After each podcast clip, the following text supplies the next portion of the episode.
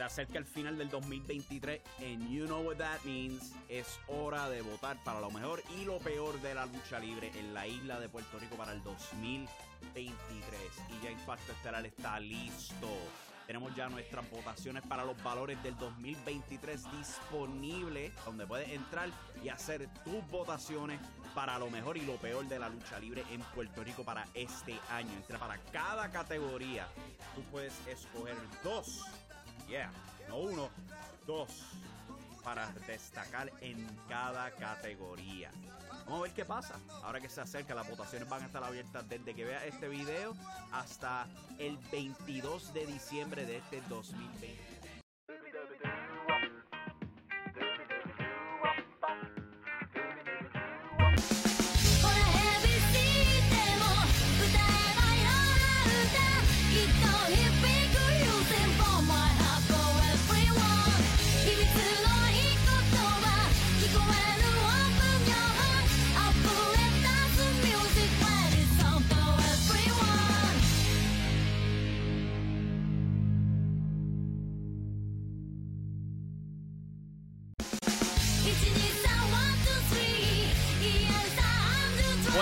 Bienvenidos fanáticos de la lucha libre. Ey Morales aquí para otra edición de Radio Estelar Estelar.com. Estamos en vivo lunes, miércoles y viernes a las 7 pm por youtube.com forward slash Impacto Estelar. It's Friday and you know what that means. SmackDown esta noche, al igual que AEW Rampage. Y por supuesto, el fin de semana y la temporada navideña. Uh, fiestas, promesas, encendidos a todo dar. So, busquen qué hacer, porque hay bastante que hacer. Pero hoy en el programa, hoy en el programa, le, voy a dar una tarea al chat que es, no es necesariamente obligatoria, pero esto es lo que vamos a hacer hoy.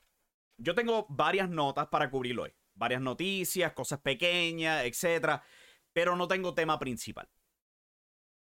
A la gente escuchando en el chat. Si quieren algún tema principal que yo hable en detalle, pueden tirarlo ahí y lo vamos a estar hablando. Pero aparte de eso, hoy tenemos varias cosas que cubrir, incluyendo el anuncio de AEW Revolution para el próximo año, incluyendo el retiro de, de, Sting. Rick Flair está muerto, pero él ya se retiró. Eh, tenemos dos bebés nuevos en el mundo de la lucha libre. Vamos a estar hablando de eso. También eh, Serena Deep, quien ha estado ausente de AEW por ya más de un año. Se ha revelado la causa del por qué y es mucho más tenebrosa lo que se esperaba uno. Rick Flair está envuelto en una controversia que, si te soy honesto, es bastante ridícula, pero voy a estar hablando de eso. Y Bandido requiere una segunda operación. Esas son las notas que vamos a estar cubriendo en breve. Pero de nuevo, al chat. Si quieren que yo hable de algún otro tema, sea de Puerto Rico, sea de otra cosa, tírenlo ahí y lo vamos a estar cubriendo.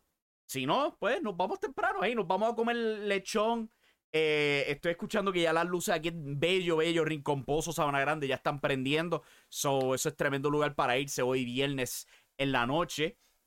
O me pongo la ropa, ¿qué carajo? Se joda, yo tengo cosas que hacer en la casa. Anyway, anyway, vamos a cubrir lo que está pasando en el mundo de la lucha libre. Vamos a comenzar con AEW Dynamite. AEW Dynamite este pasado miércoles continuó el Continental Classic, donde Swerve Strickland derrotó a Jay White en la lucha estelar de la noche. John Moxley derrotó a Jay Lethal para abrir la cartelera. Y también Rush derrotó a Mark Briscoe. Y estos fueron tres fantásticas luchas. Tremendas, mano. Oh my God. De verdad que eh, fascinó ver estas luchas porque eran tan y tan brutales. Especialmente yo te diría Rush contra Mark Briscoe porque se sentía literalmente como una lucha del G1 Climax. Simplemente dos luchadores ahí dándose a los strong style lo más duro posible. Rush se siente como una tremenda estrella potencial ahora mismo. La manera que se comporta, la manera que él está luchando ahora mismo en AEW. Yo creo que Rush al fin ha hecho clic. Ha hecho clic y yo creo que está conectando en el ring. Y Mark Briscoe también. Y este Continental Classic lo ha estado ayudando a esos dos. Pero yo creo que el más que ha resaltado en este torneo. El más que ha resaltado. El gran héroe y el favorito a ganarlo, bueno, uno de dos.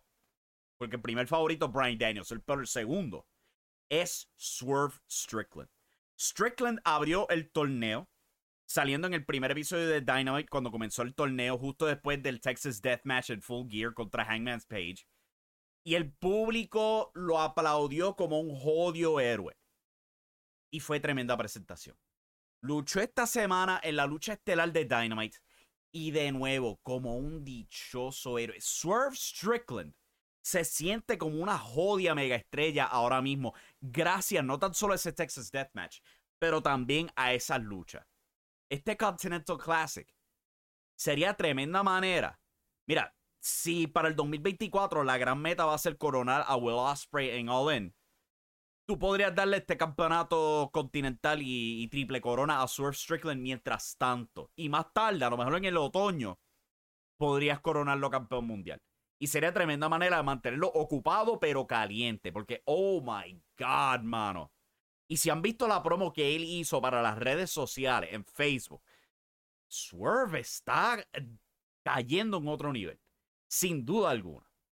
Y además de estas tres tremendas luchas, hubo este fantástico segmento entre Christian Cage y Adam Copeland. Donde Copeland le reclamó, tú vas a luchar contra mí esta próxima semana en Dynamite y va a ponerse campeonato TNT en juego. Fue tremendo segmento. Y Christian, yo creo que lo mejor de, de, de Christian no es necesariamente las promos.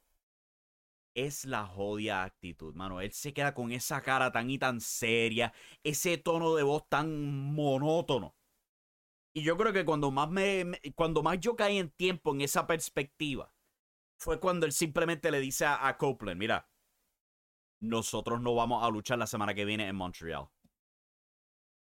Porque yo te pido disculpas. Y la manera en que él lo dice, because I'm sorry, le dice él. Él se queda tan y tan tieso, se queda tan y tan serio. Es como que man, ahora lo entiendo. Ahora lo entiendo. Ahora yo entiendo por qué Christian Cage ha sido tan fantástico. Es la jodia seriedad que él mantiene mientras habla. No importa qué tú le dices, no importa qué sale de la boca de él, por más ridículo que sea. Cuando él habló, sabes, de ser el papá de Nick Wayne y todo eso, él se queda tan y tan serio y no cambia de expresión para nada. Es como que eso es. Ese es el detalle clave con Christian Cage. Y cuando él le dice eso a Adam Copeland y después le habla de cómo Adam Copeland, tú no tenías padre. Y yo no estoy diciendo que yo soy tu padre, pero mi padre te crió igual que como yo. Y después hasta le, hasta le dice, mi padre te disciplinó a ti como si como me disciplinara a mí. ¿Sabes? indicando que como que el pai mío me daba fuerte a mí, te daba fuerte a ti. Esa promo fue tan y tan tremenda, mano. Y entonces se abrazan y Edge parece que le da la espalda a Adam Copeland, mala mía. Y ahí viene Christian está con, el campeonato. Y viene Copeland, se vira, le da un golpe abajo y le dice, buen intento, canto de zángano. Nos vemos la semana que viene. Ese segmento fue un home run. El Juan que igual González en el chat dice: presente del campo al campo, o sea, del centro al oeste borincano. Papá, espero que estés bien. Dice un enorme abrazo, un enorme abrazo de parte mía para ti. Espero que estés bien este viernes. Hay encendidos por ahí, por toda la isla de Puerto Rico. Vamos para ello, vamos a disfrutarnos. Es hora de. En la época navideña está encendida, ya estamos en diciembre. Eh, pero ese segmento fue fenomenal, hermano. Pero entonces tú tomas todo eso bueno y lo contrastas con lo de MJF y Samoa Joe. MJF sale al cuadrilátero, eh, se deshace del bastón y habla de Samoa Joe. Él dice que él conoció a Samoa Joe porque le llegó un panfleto de TNA Wrestling. Y Samoa Joe lo impresionó. Porque a pesar de su cuerpo, él era imponente, era intimidante y era atlético. Y eso lo inspiró y le dejó saber que cualquiera que sea distinto puede ser una superestrella. Ahora, claro, uno puede mirar a, MJF y decir como que, contra tú estás más cortado que un patio contractor. ¿A qué te refieres? Obviamente él se refiere a que como él es un luchador judío y por tradición luchadores judíos no va muy bien en la lucha libre. O eh, puede hacer el argumento que algo parecido a lo que ha pasado con afroamericanos. Pero el punto es que MJF habló de lo distinto que ellos dos son. Y trató de elevar a, Samoa Joe. O sea, eh, eh, para empujar la lucha en World's End. Pero entonces, el diablo. Esta historia del diablo, a mí no me gusta. Ya yo perdí la paciencia. ¿Sabes? Lo que fue el overbooking de Full Gear. Y ahora lo estamos continuando. ¿Sabes? ¿Quién fue? Yo creo que fue Corey Graves. Que justo después de que salió este segmento en televisión, él puso en Twitter, creo que fue, Retribution. el grupo de Mustafa Ali en WWE es como que, coño, mano, es idéntico, es verdad. Es se parece a la mierda de Retribution. Why? A mí no me gustó para nada este segmento. No me gustó para nada que MJF acepte este reto de lucha en pareja y ponga a Samoa Joe. Y después de todo eso, tú escuchas, ah, Tony Khan hizo la lucha. Como que, ¿pero por qué? O una de dos. O Tony Khan es revelado como el diablo, cual sería absolutamente lo peor que tú puedes hacer. O Tony Khan es un bruto. En storyline. Why? Eh, y están creando estos huecos y entonces los comentaristas explican, alguien se metió al centro de producción, ¿sabes? Dejándote saber a ti que es alguien que ya está en AEW, que está ayudando con esto. A mí no me gusta esta historia. Yo siento que esto es demasiado... ¿Sabes? Para ponerte de esta manera, la WWE de hoy día bajo Triple H, yo siento que ellos no harían una historia así de ridícula. Imagínate eso.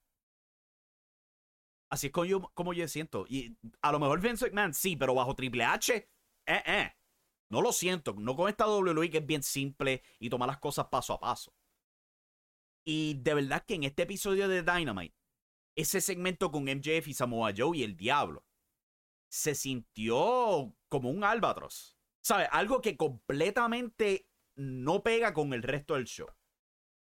Porque tiene esta tremenda historia entre Adam Copeland y Christian. Esto va en camino a una lucha titular. Y nada más. Nada más. Encima del Continental Classic. Y lo otro que tenía en el show era el regreso de Dante Martin junto a Top Flight en una tremenda lucha de tríos para empujar otra lucha de tríos. el resto del show se enfoca en la lucha, como supuestamente se estaba rumoreando, pero entonces tiene este jodido demonio también Ah, mano, de verdad que se siente bien fuera de lugar. De verdad que sí. Juan González en el chat dice: Si TK se mete en la historia de lleno a lo McMahon, añado fácilmente su nombre en letras de oro dentro de la palabra bruto en el diccionario. He dicho con D. Y, mano, es que y yo creo que la, meta de todo esto es simplemente acabarlo. Ok, ya planteamos esta historia, hay que culminarla y después podemos salir de ella. Así es como se siente cuando tú ves este show. Porque se siente tan y tan separado de todo lo otro. Pero tan y tan brutalmente separado que es como que lo están aislando a propósito. Para acabarlo y ya. Y yo le juego a Dios que ese sea el caso. Se lo ruego a Dios, a Arceus, a Jason David Frank allá atrás, se lo ruego que ese sea el caso. Que simplemente la quieran culminar para decir, ok, ya la terminamos. Porque, ¿sabes? Tú no quieres una situación como la soplona de WC, que la mencionaron y todo el mundo se olvidó. No quieres eso. Quieres culminar esta historia, quitarle la máscara al demonio, revelarlo y ya la culminaste. Eso es lo que yo espero. Porque yo no quiero más de esto. Esto no es lo que yo quiero de mi AEW. Se siente tan y tan brutalmente fuera de sitio. Please. Vamos a culminar esto y ya. Pero salieron un par de notas saliendo de AEW, incluyendo el anuncio de que AEW Revolution, el show donde Sting se va a retirar el próximo marzo 3 del 2024, se va a llevar a cabo desde el histórico Greensboro Coliseum, el Coliseo de Greensboro, esta es una sede legendaria en la lucha libre porque era la base de Jim Crockett Promotions. Antes de que fuera adquirido por este, Ted Turner, se convirtiera en WCW. Fue el hogar de los primeros cuatro Starcades, un montón de eventos de lucha libre. Y luego de eso también se dieron otros eventos de Starcade, otras carteleras de WCW y de la WWF también. Cómicamente, Survivor Series 2001 se celebró aquí en el Greensboro Coliseum. Y el que se acuerde de Survivor Series 2001, ¿qué fue lo que pasó ahí? Mataron a WCW y ECW. Ese fue el final de la alianza. El show culminó con ellos perdiendo y Vince McMahon triunfando sobre su jodida competencia. Oh my god, qué rencor presentado en ese evento. Vince McMahon triunfando en la tierra de WCW, aguantando sus brazos en alto. Yo maté a WCW con todo el orgullo del mundo. y como dice también Juan González, el primer Clash of the, of the Champions, cual Sting y Ric Flair notaron En lo que fue una tremenda promo, diría yo. O sea, Ric Flair estaba tartamudeando a todo cojón. Pero fue una tremenda promo porque era grabada y producida idéntico a como grababan y producían las promos en los tiempos de la NWA y de Jim Crockett Promotions. Con Tony Schiavone ahí en el centro, previando la fecha, el edificio, cuando iban los boletos a la venta y todo eso. Y después introduce a sus invitados. Y entra Sting la derecha. Y entra Ric Flair de la izquierda. Es como que, oh my god, clásico Jim Crockett Promotions ahí. De verdad que producieron esa promo tan y tan bien. Man. Una cosa interesante para notar del Greensboro Coliseum. La capacidad máxima, porque este edificio es gigantesco. Gigantesco. Aguanta más de 35 mil asientos. Esto es tamaño estadio. Y claro, mano, yo creo que la última vez que lo llenaron eh, era para los 80. Eso, de, eso estoy seguro. Que en los 80 fue la última vez que se llenó. Han corrido un montón de eventos aquí y después nunca se han llenado, pues porque es un edificio titánico, honestamente. Hasta, si me acuerdo bien, AEW lo corrió hace par de meses atrás para un episodio de Collision. es gigante, pero por lo que yo entiendo, yo no sé, esto es lo que yo entiendo del asunto, es bien barato. ¿Cuál es la razón por la que lo, utilizan a pesar del gigantesco espacio que tiene? Porque es barato y creo que también lo pueden este, cerrar con cortinas y cosas así. No estoy 100% seguro de eso, pero eso es lo que yo tengo entendido. El punto es, ellos podrían mercadear este show de AEW Revolution y romper tremenda cantidad de boletos si ellos se dan esa tarea. Obviamente, porque, ¿sabes? Los pay-per-views ahora mismo afuera de All In para AEW, lo más que generaron es lo que hizo Full Gear ahora con 12.000 boletos si ellos lo mercadean lo mejor posible, es como que otros 12 mil boletos sería tremendo. Pero si ellos fuesen a alcanzar 30 mil, mercadeando no tan solo el retiro de Sting, pero a lo mejor traer más leyenda, además de Ric Flair, ¿sabes? Tiene un Ricky the Dragon Steamboat ahí, que por supuesto es asociado con la NWA y todo ese territorio. Ahí este Juan González el chat menciona el evento Final Conflict entre Ricky Steamboat y Jay este Youngblood retando a Sergeant Slaughter y Don Kernoro por los campeonatos en pareja en una jaula. Cual, by the way, yo creo que, que, van a estar cubriendo eso desde los territorios este fin de semana, si me acuerdo correctamente, lo estaba leyendo hoy mismo. ¿Sabes?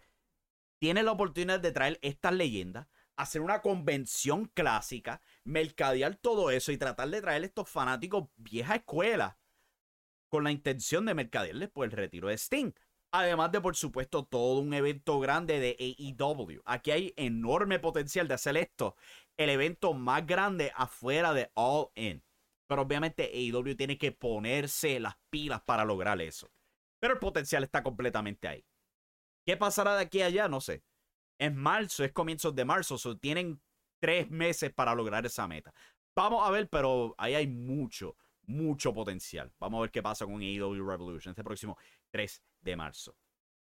Hay nuevos bebés en el mundo de la lucha libre. Porque ya, eh, ya este Carmela tuvo su bebé con Corey Graves hace par de semanas atrás. Eh, ella no era la única embarazada porque también este Ty Mello eh, y su esposo pues Sammy Guevara ha dado a luz a una linda bebé llamada, ¿cómo es que se llama? Luna Guevara. Luna Guevara, tremendo nombre. Pues sí, eso fue este pasado 27 de noviembre, si no me equivoco. Y el mismo día, si no me equivoco tampoco, Alexa Bliss también dio a luz. So, tenemos este dos bebés en el mismo día.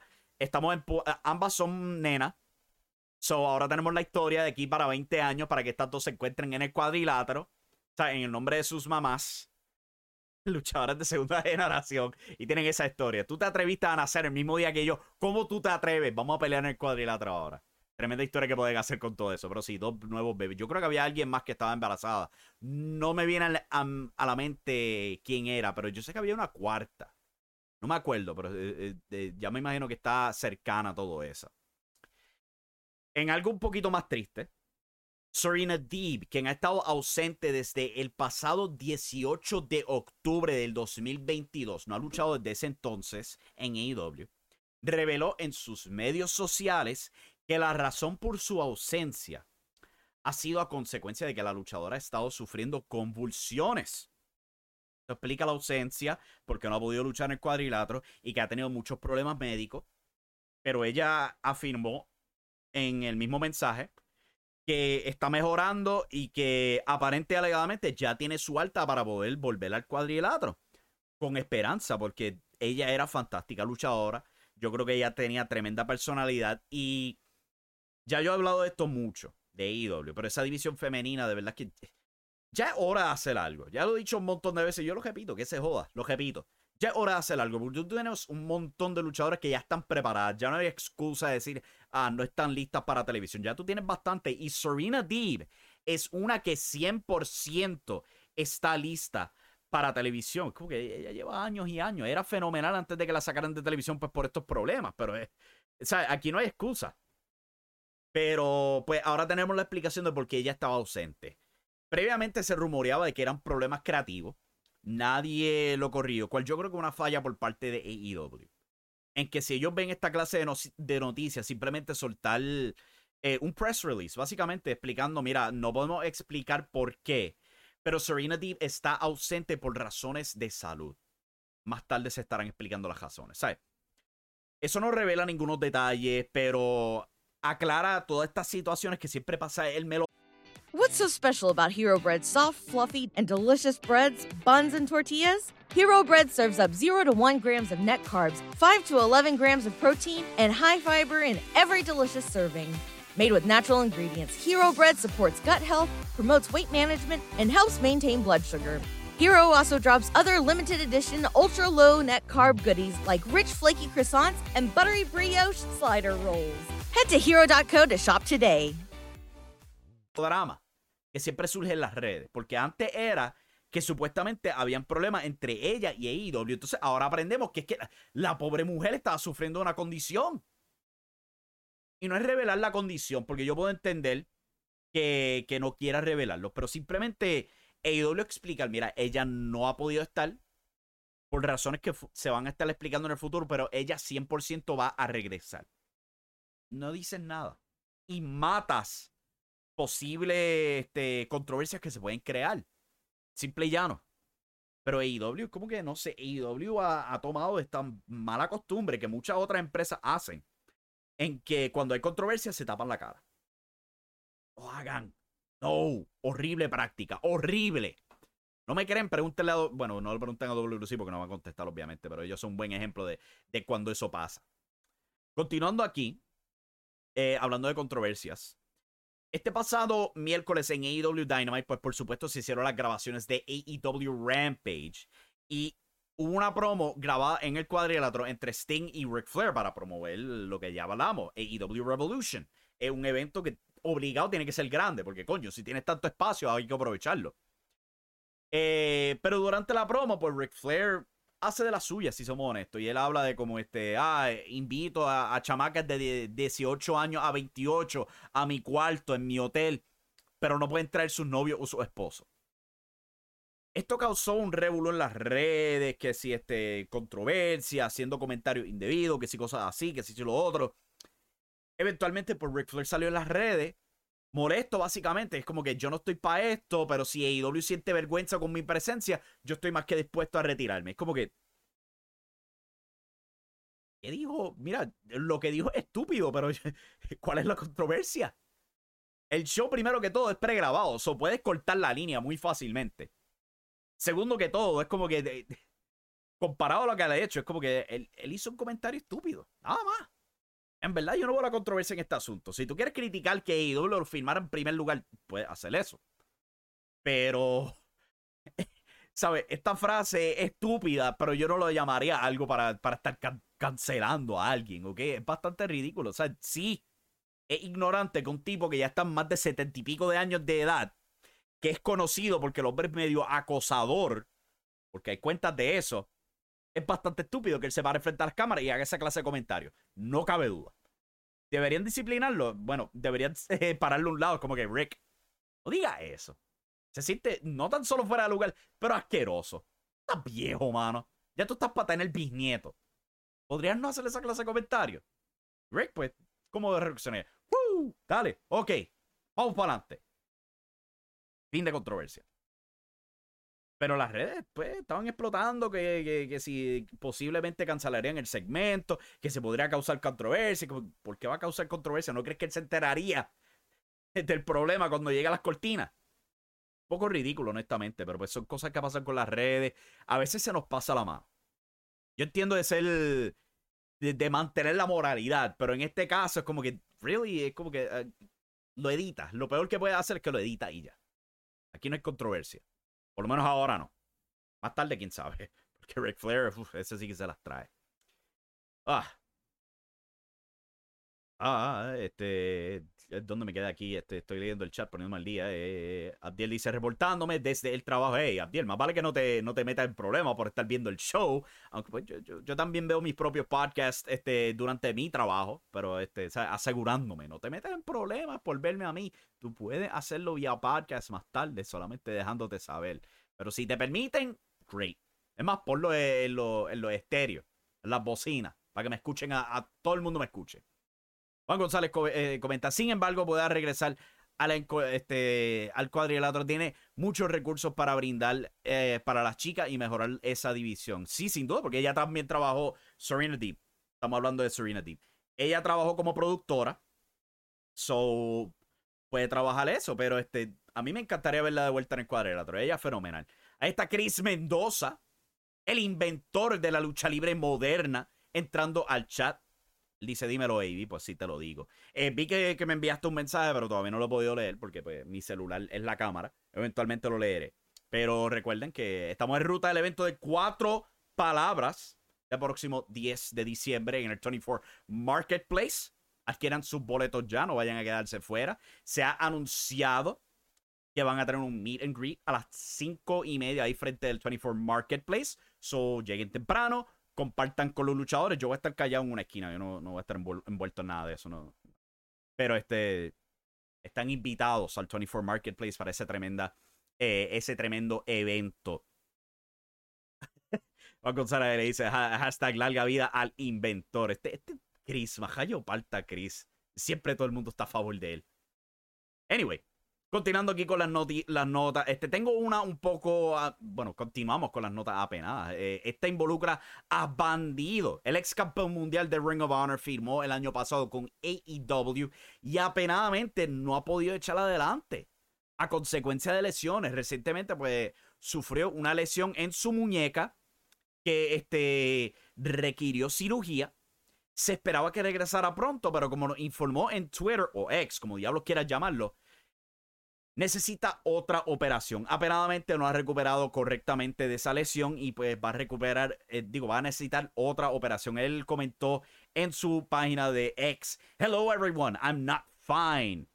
Saludo a todo el mundo, no estoy bien. Mi muñeca continúa mal y eh, justo al final de mi recuperación tengo tres opciones para arreglar mi muñeca. Dos de ellas requieren cirugía de nuevo. Eh, de la otra manera sería con fisioterapia, pero necesito esperar para ver cómo responde mi muñeca. Su bandido va a continuar fuera de acción por buen tiempo apenadamente. Y eso apenado, porque es como que coño, mano. Este tipo que es bien carismático, llegó a IW y desde que llegó ha sido lesión tras lesión y ahora continúa con los setbacks. Es bien apenado, pero Vamos a ver, con esperanza recupera y puede recuperar de eso. Chris Mendoza en el chat dice, el martes que viene no hay podcast, será la entrevista a Miguel Pérez por el Caveman. Eso fue lo que te envié. Ok, ok. Dejándome saber en el aire. Pues este, este próximo martes en el canal del Espíritu Pro Wrestling Dojo, ya Chris Mendoza me echó para el lado. Qué contrallado, mano. Y para colmo lo hace al aire. Es como que, échate para el lado, y Morales. Ya tú no, tú no sirves. En vez va a ser el Caveman, quien va a estar entrevistando al grande que va a estar celebrando este su 39 aniversario en el 24 Marketplace el próximo 10 de diciembre. Miguel Pérez Jr. So, estén pendientes para eso, para más detalles en las redes del Espíritu Doyo, etc. Me echaron para la hora, yo voy a estar bien triste. Anyway, ¿qué otras notas yo tengo aquí? Déjame verificar porque ya... Ah, por supuesto. So, se acerca Final Battle The Ring of Honor. El evento de este próximo 15 de diciembre en Garland, Texas, han anunciado lo que honestamente podría ser la lucha estelar del show. Involucra mujeres. Athena va a estar defendiendo el campeonato mundial femenino de Ring of Honor contra Billy Starks. Esto ha sido un feudo, bueno, no necesariamente un feudo, pero una historia que han estado trabajando en Ring of Honor todo el año. Billy Starks, al igual que este Lexi Nair, eh, Mendoza dice que la, la, audiencia estará contenta. No me imagino que va a estar contenta. Como que Miguel Pérez. Claro, mano. Pero si te pendientes para eso, en el Espíritu Podcast por youtube.com forward slash arroba EPW Dojo este próximo martes. Eh, siete y media, esa es la hora. Me imagino. I don't know. Tú, tú pondrás el horario. Pero estén pendientes a las redes del Espíritu Dojo para esos detalles. Anyway, continuando aquí. Eh, han estado trabajando este feudo donde feudo no es historia, es distinto. Billy Starks y Lexi Nair se han asociado con Athena, la campeona mundial. la han estado llamando esta, las secuaces de Athena, básicamente. Han estado trabajando para graduarse en ese sentido. Es bien parecido a la que NXT ha estado haciendo con Chase U y Thea Hale en un sentido. Y llegaron al punto donde Billy Starks se frustró con Athena porque Athena ha estado favoreciendo a Lexi Nair, la entrevistadora. Y Starks la atacó. Y le dijo, ya yo me cansé de tu excusa, ya yo me cansé de que tú favorezcas a la otra, yo sé que yo me lo merezco. Y ella explicó, yo llevo nueve victorias corridas. Es mi turno de ir por el campeonato femenino de Ring of Honor. Y lo hicieron oficiales en las redes sociales. Tony Khan confirmó la lucha. En Final Battle va a ser Athena versus Billy Starks. Y tú puedes argumentar que esta puede ser la lucha estelar de la noche al menos que lleguen a hacer algo con Brian Danielson para llenar, le falta una lucha en el Continental Classic. Tú podrías poner esa lucha en este pay-per-view.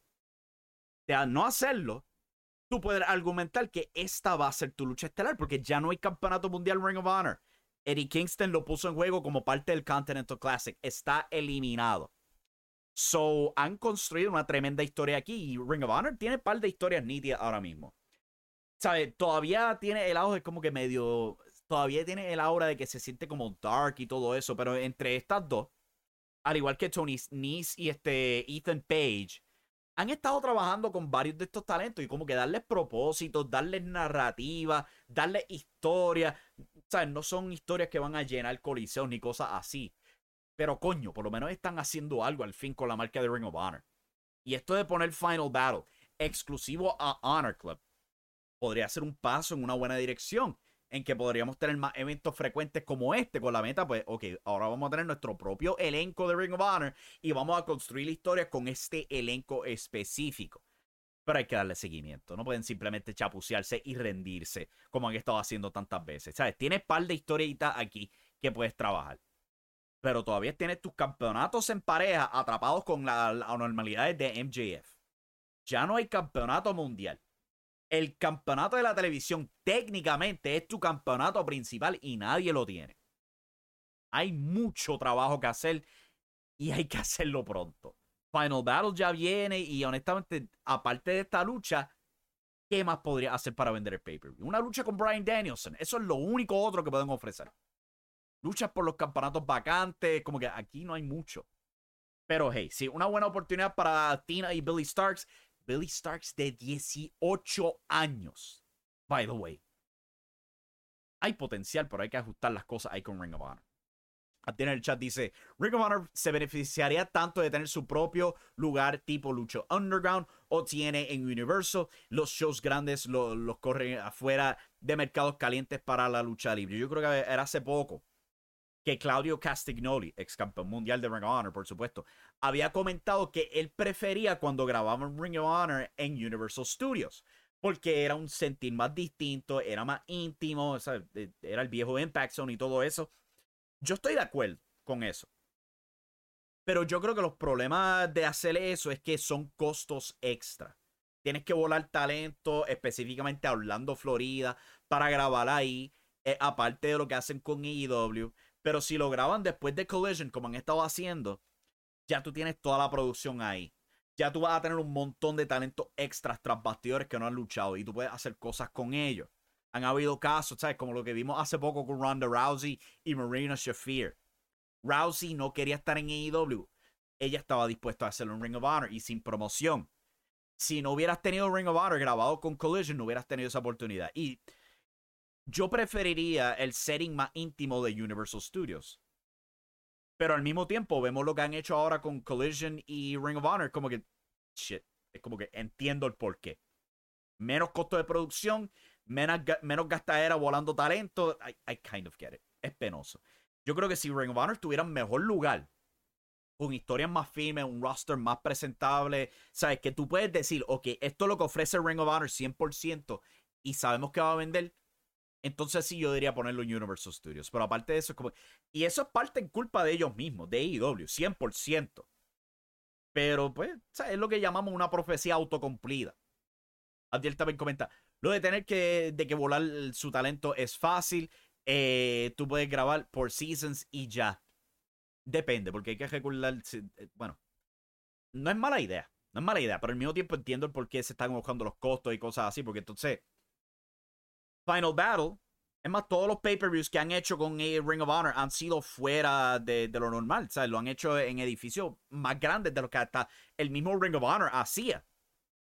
So, entiendo el por qué lo mantienen así de semanal.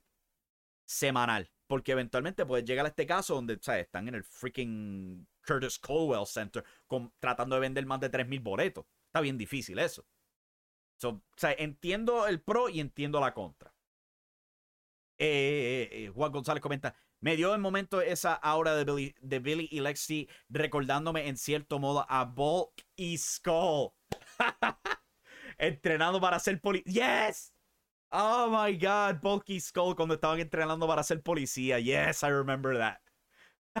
entrenando para ser policía escolar y Atina en el rol del teniente Stone. Yes. Ah, la nostalgia, sí. Ah, tremendo momento. También cuando los recortan y pegan a gritar así, los gritos locos que estaban haciendo mientras estaban recortando. Cayó parta esas memorias. Juan González comenta también, pero historia buenísima. Y esa lucha campeonil promete. Sí, porque esta lucha representa lo que tú podías hacer con Ring of Honor. Una marca para desarrollar talento nuevo. Billy Starks tiene más que 18 trapos de año. Y tú podrías, en teoría, ¿sabes? Para darte un ejemplo, no tienes nada que hacer con Nick Wayne. ¿Sabes? Supongamos que él no tiene nada que hacer ahora mismo. Él no está envuelto con Christian Case ni nada, eh, nada por el estilo. Vamos a cogerlo y vamos a ponerlo en Ring of Honor para que se desarrolle. Están haciendo lo mismo ahora mismo con Josh Woods, con Tony Nese, con Ethan Page. O luchadores que no vemos en AEW regularmente. Ok, pues vamos a ponerlos aquí y vamos a ver si encontramos algo útil para ellos. Prefiero eso mucho más a, ok, estos son campeones en Ring of Honor y los vamos a poner en AEW también. Why? Why? ¿Por qué, ¿Por qué hacer eso? O sea, como ha pasado con los Gates of Agony y, Brian Cage, que están envueltos con este. con Swerve Strickland. Es como que es innecesario hacer eso. Eh, Juan González también comenta, y Atina está entre mis top 3 reinados campeoniles del 2023 fácilmente. Mano, Atina es una joya escondida. Si todo va como debe pasar, Billy Starks gana ese campeonato, se consagra como una nueva estrella dentro de Ring of Honor y Atina pasa a ser una figura principal en AEW. Porque de nuevo, volvemos a esto. ¿Cómo es posible que tú tengas tantos talentos buenos femeninos y no tengas nada para ella? Athena, Mercedes Martinez. Ahora pues está encontrando qué hacer con Julia Hart. Great. Tony Storm, algo parecido. Pero Hikaru Shira se cae atrás. ¿Dónde diablo está Riho? Eh, eh, Brick Baker, otra que se ha perdido. Oh, Abdiel tiene un take ahí. Athena Smith. Uh, wow. Eso, eso se lo dejo a ustedes para debatir, pero eso es su punto de vista. Pero tú tienes tantas luchadoras que ya, ya tú tienes papeles. ¿Por qué no hacemos más con ellas? ¿Sabes? Willow Nightingale, desde ganar el Owen Hart Classic, la han malgastado, honestamente. ¿Sabes? Yo lo hubiera, al mero mínimo, lo hubiera puesto a ella en el papel de Sky Blue en el pay-per-view. No pues. Y después AEW se ganan las críticas, honestamente de que no saben este, presentar las mujeres a la cara en ese asunto. Eh, Juan González comenta, tiene ese sentido de impredecibilidad que tanta falta hace, ¿sí? Porque tú no sabes si van a consagrar a Billy Starks o si Atina se queda y dura más de un año con el reinado. Es bien posible. Pero vamos a ver qué pasa. Yo estoy a favor de Billy Starks ganando el campeonato y tratando de crear una separación de Ring of Honor. tú tienes tus estrellas jóvenes y las estrellas ya consagradas se quedan específicamente en AEW. Juan González también comenta, by the way, de acuerdo con Claudio en cuanto a los Ring of Honor taping. Sí o no, yo también estoy de acuerdo, pero yo creo que pues por ahorrarse costos, pues AEW lo maneja de la manera que ellos lo hacen. Pero hey, vamos a ver qué pasa con Ring of Honor. Vamos a ver qué pasa con todo eso para el 2024. Yo creo que mucho de esto también se debe a que ellos están tratando de negociar algo con este Warner Brothers Discovery. Eh, es bien posible que ellos quieran coger este show y ponerlo en Max. Es bien posible. Y por eso es que no están haciendo mucho con ellos. Porque, eh, eh, ¿cómo tú vas a crear un show sin saber qué diablos vas a hacer con el show?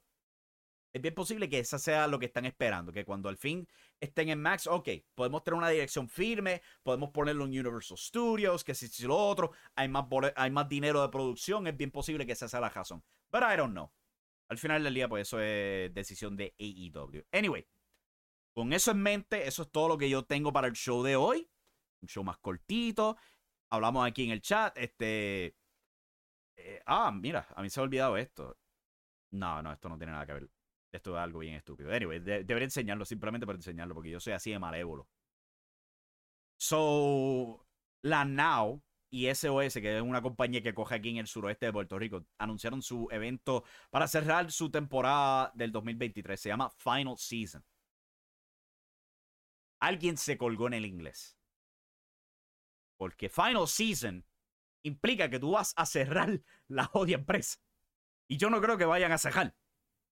Si tú quieres decir season finale, es que acaba esta temporada y después esperamos a que abra la próxima, es el término que estás buscando. Final season is not grammatically correct in this situation. It is a misnomer. It is misspoken. Somebody failed their English class. Pero eso es todo lo que tengo. Se me acabaron las notas. Con eso en mente, pues ya vamos a estar culminando aquí. Eh, regresamos con Esperanza el lunes, cubriendo todo lo que pase durante el fin de semana, sea en Puerto Rico, sea a nivel internacional. Prepárense porque ya es época navideña. Hay encendidos a todo dar. Hay pernil a todo dar. Fiestas. Yo no sé cómo culminar el show. Yo estoy tratando de tirar un poco más. Pero anyway, con eso en mente, muchas gracias a todos por sintonizar. Recuerden que estamos en vivo los lunes, miércoles y viernes a las 7 pm. Como ya se anunció aquí en el programa. El Espíritu Podcast esta semana va a ser este, una edición pregrabada. Eh, entrevistando a Miguel Pérez con el Caveman tomando mi lugar. Maldita lo sea. Oh, tengo ahí un comentario. Juan González eh, escribe: Si ellos quieren llenar esa cartelera, tienen que tener música en vivo con el orgullo de las antenas de Sabana Grande, Don Tite Santiago y sus sureños. Encendido navideño. Y pues deberían arreglar ese nombre. ¿Qué carajo se le ocurrió ese nombre? Final Season. Eso no está correcto. Anyway, con eso en mente, muchas gracias a todos por sintonizar. Nos vemos este próximo lunes. Chao. Good night. Goodbye. Bang. Y recuerden que la acción está en la lucha libre.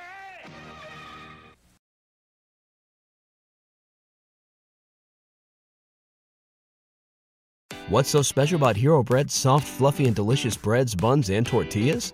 These ultra low net carb baked goods contain zero sugar, fewer calories, and more protein than the leading brands, and are high in fiber to support gut health.